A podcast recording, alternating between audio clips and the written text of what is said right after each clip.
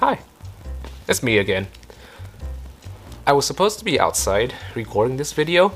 Um, oh, also, I'll be speaking in English for the duration of this video as per requests of a lot of people from my last video.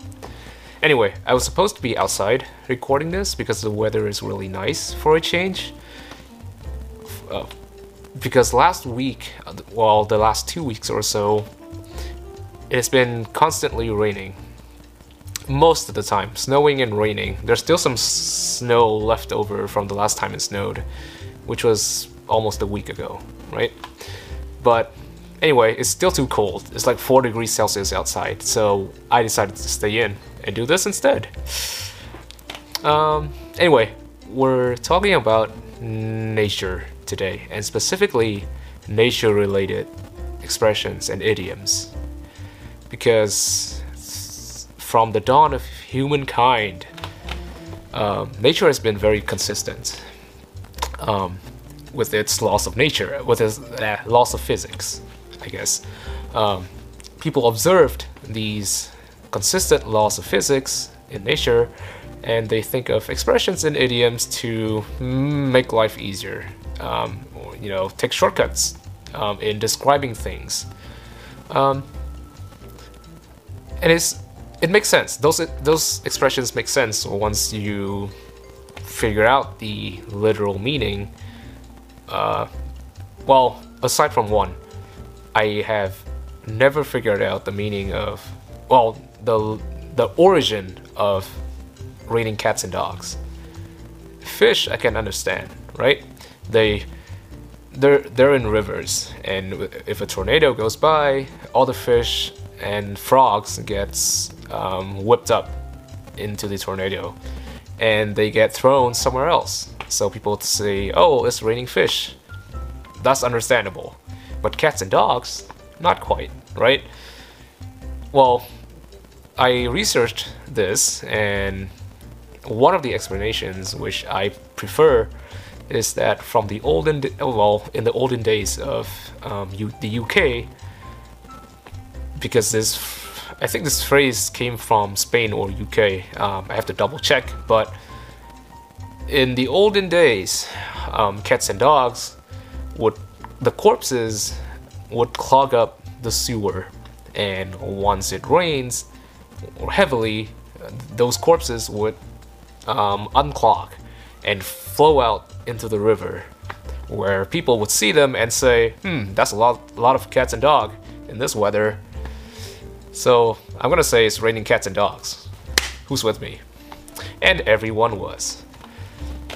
So that was it. That was the explanation explanation that I prefer, personally, right? Anyway, let's talk about other phrases, like break the ice you hear professors say this a lot on your first day of um, class. They would say, All right, students, let's break the ice by introducing ourselves.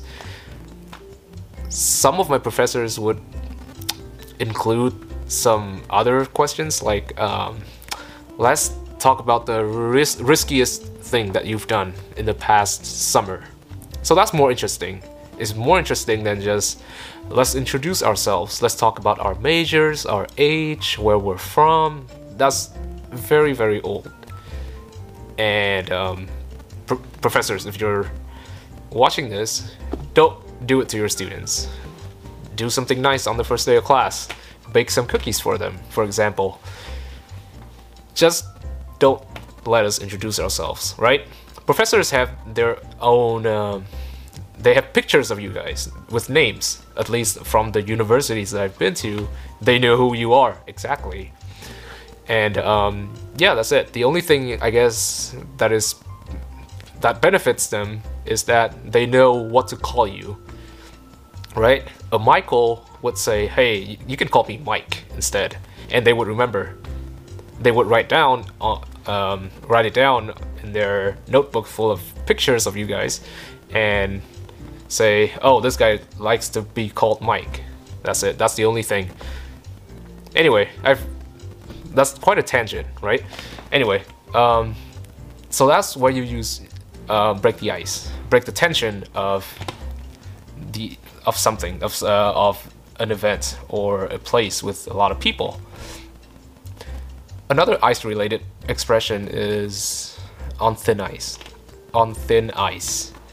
The literal meaning is very easy to figure out. If someone's walking on thin ice, they are in danger because the ice can break at any time and they will fall into the, uh, the river or a lake or whatever, right? So if I say, um, Sarah, if I catch you copy another student's homework one more time, you will be expelled. You're on very thin ice. At work, if you, I can say this, right?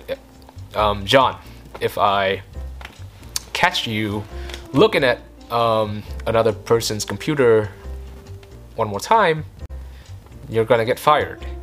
You're on very thin ice. Right? When someone's uh, in a very precarious position of being fired or being in danger or causing, um, ca- well, no, ca- not causing, just being in, in danger, um, they are on thin ice or they are walking on thin ice. The third expression, well, we've talked enough about ice and snow, so let's do um, let's do heat. There are quite a lot of expressions related to heat, like um, full of hot air. If someone's full of hot air, they are not being honest most of the time. They are boasting about um, they bo- they're boasting about themselves, but they don't have authority or they don't have anything to back it up with, right? So if I say, um, this mayor is full of hot air, he has proposed quite a lot of law that would supposedly benefit the citizens, but he has not been successful. Oh, no, no, no. But he has not actually introduced any of them to reality. Not being successful is fine, right? But not actually putting effort um, in, in introducing those laws, that's just bragging. That's just pandering to um, whoever uh, you want votes from. Yeah, I guess. Let's do another um, easier example. So someone's full of hot air. Michael is Michael, is another Michael. Sean is full of hot air. He is constantly bragging about owning cars, but we all know that those cars belong to his father. So someone's not being honest. All right. So that's that's fine. So uh, being full of hot air is mostly equal with someone is lying or someone is bragging with no evidence that they deserve um, the qualities that they are bragging about. What else? Mm, let's do rain, right? Let's do uh, right as rain. If some something is right as rain, they are as exactly as they should be, right? The literal, um, the origin of right as rain. I guess th- there were many uh, explanations, but the one that I prefer is that r- right meant in a straight line.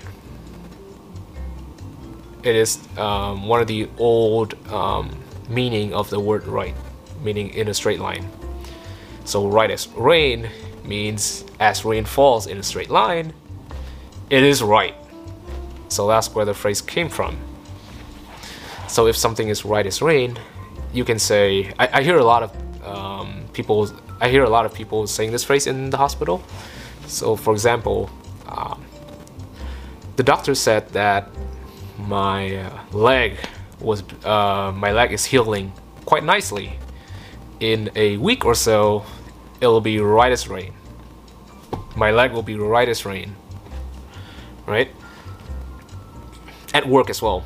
If oh, in a few weeks or so, this project will be right as rain as soon as we get the details from the manufacturer. For example, uh, what else? What else? Let's do another rain related phrase. To save something for a rainy day. As you can figure out, you're saving something for when a difficult situation arises. Like for example, you're saving food, you're saving money um, aside. You're, you're setting the, those aside, right? For example, um, it would be like, Hi Amy, are you going to eat all those canned beans that you got from Co- from Kroger last week? Uh, no. I'll be setting them aside for a rain a rainy day because COVID 19 is right around the corner and I may not be able to drive to the grocery store because everyone might get infected. I may be paranoid, but that's the situation. Right? You're saving something for a rainy day. Um, but yeah, I think that is all. Um, there's actually a lot of cool sounding um, nature related expressions um, that I may have not heard about. But if you've seen any of them, or if you like any of them, leave it in the comments. Or, um, yeah, that's it. Thank you so much. Um, this is my like second time doing a YouTube video, so if you want me to change up anything or if you want me to speak more Vietnamese, um, please leave it in the comments as well. Thanks. Have a great day. Until next time.